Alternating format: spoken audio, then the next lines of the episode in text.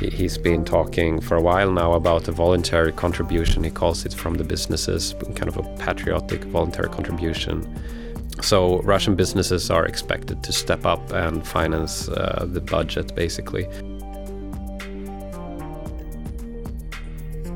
The main problem when it comes to Russia and high technology is that Russia is more a follower of the global development in these areas than that they are really a maker. They are very dependent on imports from the West.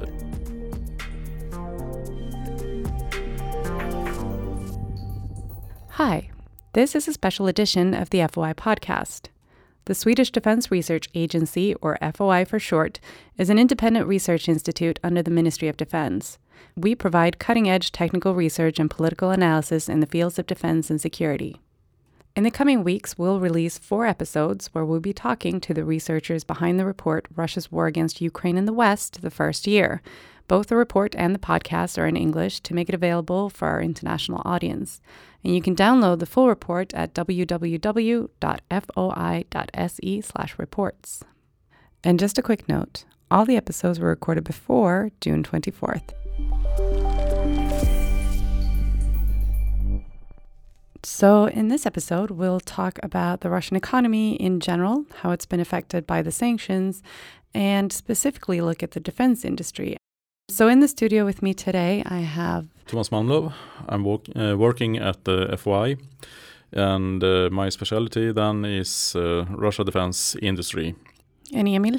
Yes, my name is uh, Emil Wannheden. I'm an analyst at FOI, and I specialize on uh, Russia's economy and the impact of sanctions and uh, military expenditures. I want to start with you, Emil. Following Russia's full scale invasion of Ukraine in February of 2022, the Western world and a lot of countries imposed a series of sanctions. Which of these sanctions would you say have had the most impact so far? The biggest impact, I would say, would be the sanctions on uh, that try to reduce the financing that Russia gets from the sale of oil and gas. So this is a very important part of of um, Russia's incomes and uh, how they finance their budget, which in turn finances uh, military expenditures. So th- those sanctions have had a big impact, but those they were also imposed quite late last year. So they didn't have an impact for much of uh, 2022. They're having more of an impact now uh, in 2023. Then there are sanctions on uh, on trade, on technology, and those also have a big impact. Uh, they um, they basically force Russia to trade with other countries.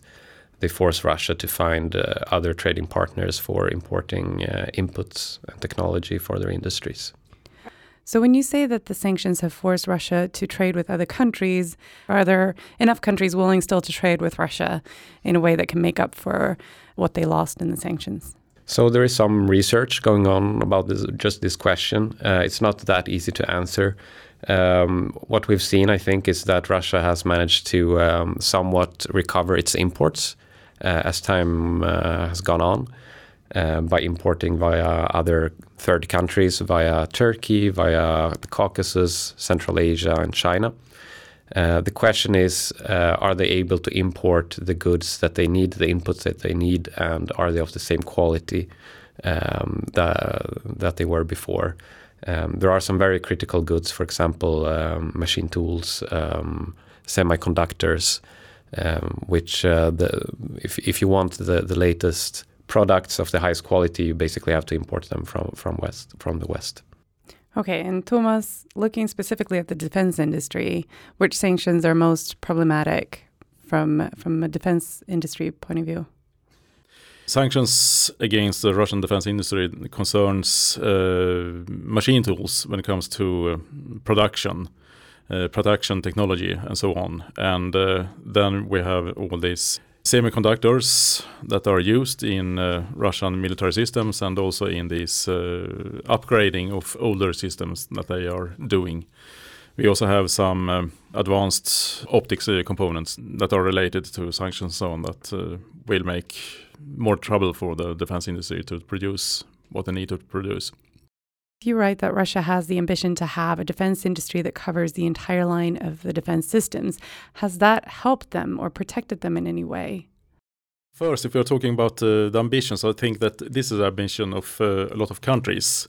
But I think you need to be a certain size in order to be able to uh, afford to have a broad line of defense systems that covering all the branches of uh, service. When it comes to Russia, of course, if you have the whole broad line covering all the branches of service, that makes that you have a greater degree of freedom of action, that you are not dependent on other states.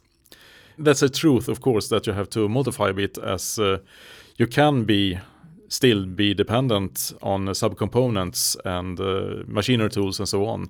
And uh, this is a Russia case, but they still try to um, keep up this view of themselves that they are independent uh, of other countries.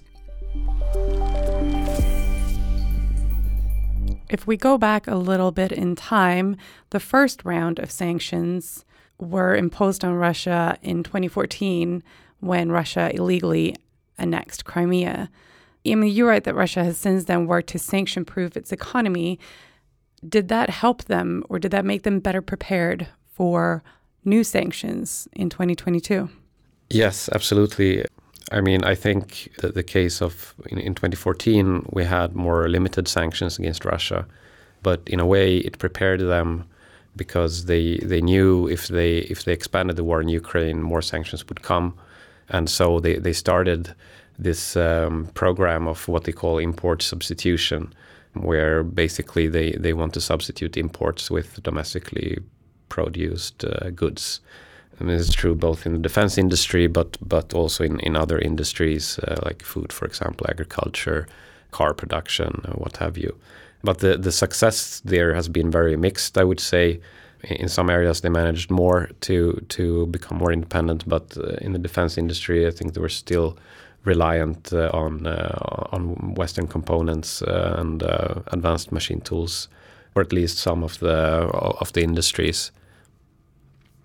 I think the most important with the sanctions uh, from 2014, 2015, and forward, from a Russian point of view, is that they put Russians in a certain kind of mindset.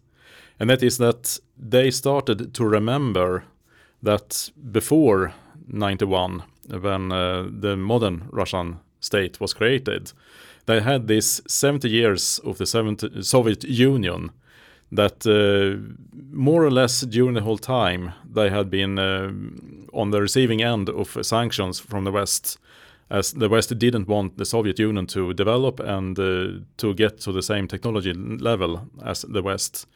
And of course, during that period, they learned to circumvent a lot of uh, these restrictions and so on. So they, the sanctions from uh, 2014, they really prepared Russia for the coming sanctions when the war started. And Russian businesses also prepared. I think they went through the sanctions, they went through the yes. pandemic, and operating in Russia, it's so uh, it's such an uncertain environment. So they probably had a lot of stockpiles, and they were prepared for some kind of crisis. So, yes. and I think that you can put this in perspective then when. Uh, Russian spending on the defense industry and procurement was very animatic during long periods, and everything started to change with this uh, huge armament program that started back in 2011. But in order to um, fulfill parts of this program, the Russians started to buy electronic components and also machinery tools from abroad. And that means that they became uh, very dependent on a very short period of time on Western technology. And all this uh, started to change then with these sanctions that uh, started back in 2014. It was a warning signal that uh, the Russia had to choose its path. Either we keep buying technology from the West, and then we will remain dependent on the West, or either we um, keep our freedom of action and that means that we really have to start substitute all this import in order to keep our own sovereignty and freedom of action.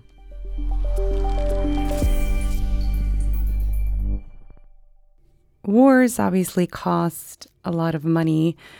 Do we have any idea of how much Russia is spending on Ukraine?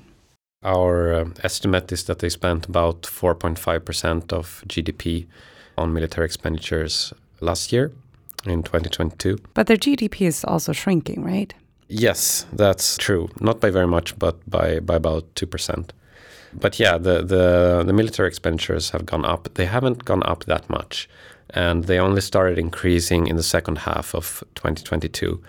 And um, it's harder to say how, how high they are in 2023 because we have access to very little data. But my reflection is that I would have expected an even bigger increase in military expenditure. So I, I think this is a sign that probably the, the Russian leadership wanted to keep this a special military operation and avoid increasing military expenditure. They wanted to achieve success in Ukraine on the cheap, so to speak. And now that they're realizing that that's not possible, they they are uh, forced to to increase spending on the war. And uh, this poses a dilemma for them because they have very limited resources and their incomes are constrained by the sanctions. They are forced between choosing um, between increased military expenditure or cutting down on living standards uh, for the Russian population. Do we know where they're taking this money from? And can we see if it's led to cuts in, for example, public spending? For now, they have maintained uh, spending on uh, on social uh, social expenditure, basically pensions, payments for um, families of wounded soldiers, killed soldiers. They've kept it, but what we can see is that they have a big budget deficit basically uh, in the first half of, of 2023. So uh, if this deficit is kept up, will create problems because uh, they will uh, eat through their reserves of foreign currency. Uh, it also risks creating inflation. So um, yeah, it, it will be difficult. They will have to balance these military expenditures, managing the effects of the sanctions, and uh, trying not to cut too much on on um, on living standards. Tomas, in the beginning, Emil mentioned, I think, that the Russian government initially wanted to achieve success in Ukraine on the cheap. But now it's clear that that's not going to be possible and that they are diverting funds to fund the war. Are they able so far to meet demand and produce what they need? Officially, yes.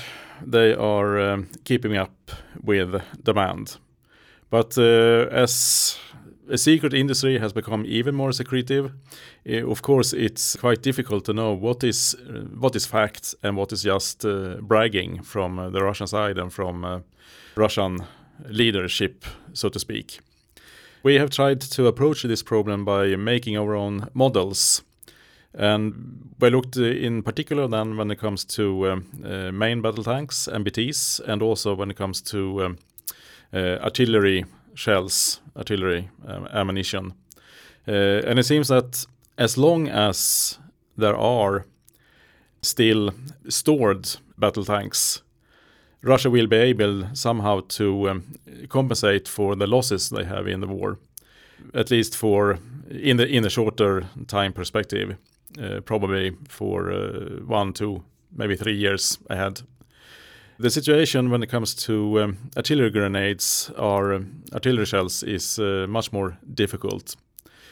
According to our data and our estimations of uh, the peacetime production, the artillery shells will just last uh, two years if you keep the intensity of shelling that uh, the Russia had during the first year of the war. If we elaborate in this model that we increase production of artillery shells eight times, that means that maybe uh, the war could last 42, 43 months until the artillery shells uh, have ended. Uh, but that means that uh, that will take too much of the yearly budget of the of the military procurement in Russia. That means that this post will uh, increase from uh, about 2% to one fifth of the entire budget. And this uh, could not be acceptable for the Russian leadership as there's so much else that they have to procure as well.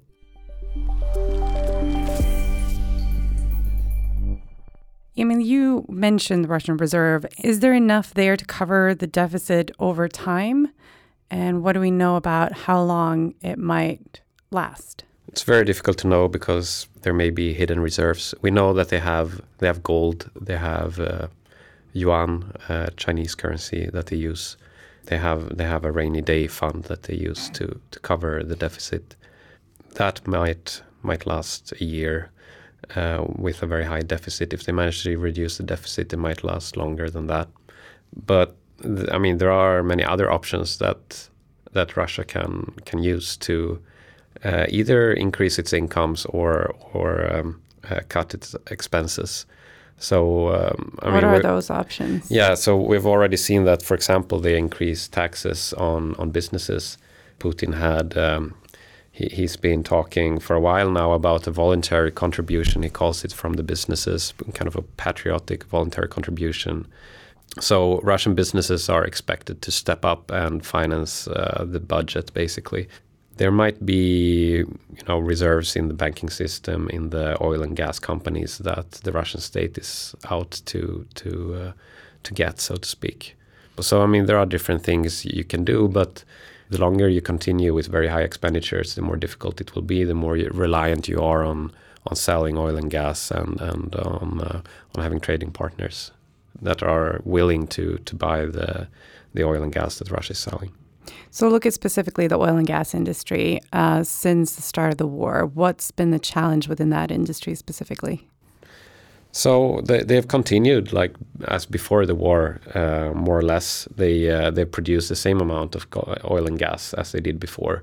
Uh, the challenge has been selling. The gas sales to Europe have gone down dramatically. It's not easy to sell the gas to China or to the Asian countries because there are there are not enough pipelines connecting those gas fields to to China. What concerns oil, in in December we had uh, so-called it's a price cap.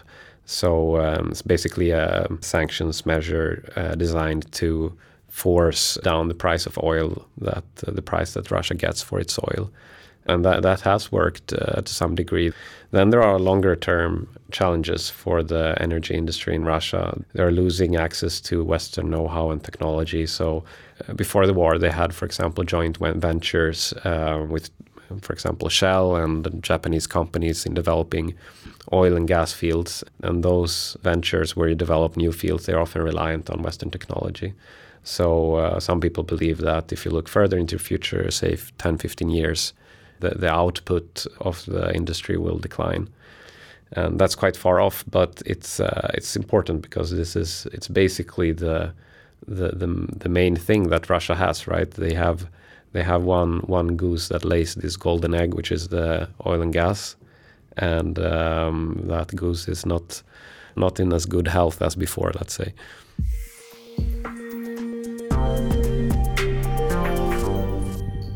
It sounds to me that based on what we know so far, the, the Western sanctions have had some effect on the Russian economy and the defense industry. But can we say anything about how the Russian economy will develop in 2023?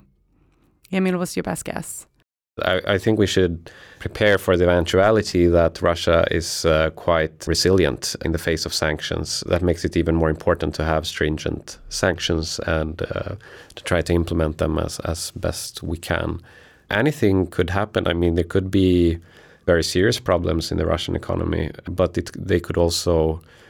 I mean, if they, um, especially if they get support from China, um, and China continues to buy Russian oil and gas, and they help them with um, imports of technology and other goods and so on. I think that that could make them quite resilient even in uh, in a bit longer time frame. And from a military defense industry perspective, what do you think will happen? Well, as I said, uh, when it comes to the ground forces equipment and uh, in particular then uh, battle tanks that we have been uh, looking into, uh, I think they can uh, manage the situation for uh, well some time yet, and it's more difficult when it comes down to artillery grenades. But somehow it's um, the war has entered phase when it's become a war of uh, of attrition. And who will win this war, of course, is uh, the part that has the longer patience and uh, get new equipment Russia is betting that it can uh, outmanage the West, that uh, we will get tired of uh, helping Ukraine, But that means that we probably should try to keep up the pressure on the Russians and uh, continue to deliver Western equipment as it is needed by the Ukrainian forces. Just to add a bit on the more long-term um, perspectives for the the Russian economy, uh, there are many negative trends. So they have a very negative demographic trend. Um, they they have to reorient their trade flows to Asia and invest in infrastructure. They have a lot of brain drain. So th there are uh, a bunch of problems which indicate that their economy will stagnate for quite a long time. So it, it won't be a very dynamic or uh, an economy that grows rapidly. So the the gap between Russia's economy and the rest of the world, uh, or the EU's economy, the US economy, the China, China the Chinese economy, uh, it will grow. So th this also begs the question of how, how does this square with Russia's great power ambition? And Tomas, that brain drain and the demographic changes that Emil talked about just now, they must be an issue for the defense industry as well. Yeah, that's right. And uh, you have also have this uh, problem for uh, some decades now that uh, after the fall of Soviet Union, those that were uh, young and had other prospects, they left the defense industry when it was under finance and so on.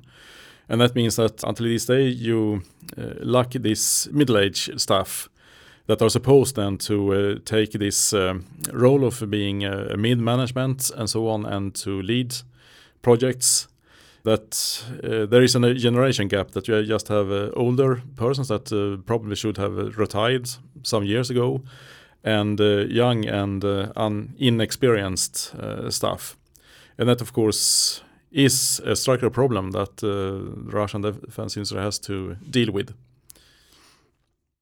And those will be the final words of this podcast. Thank you so much, Emil Wannheden and Tomas Malmlöf, for coming here today. Thank you so much.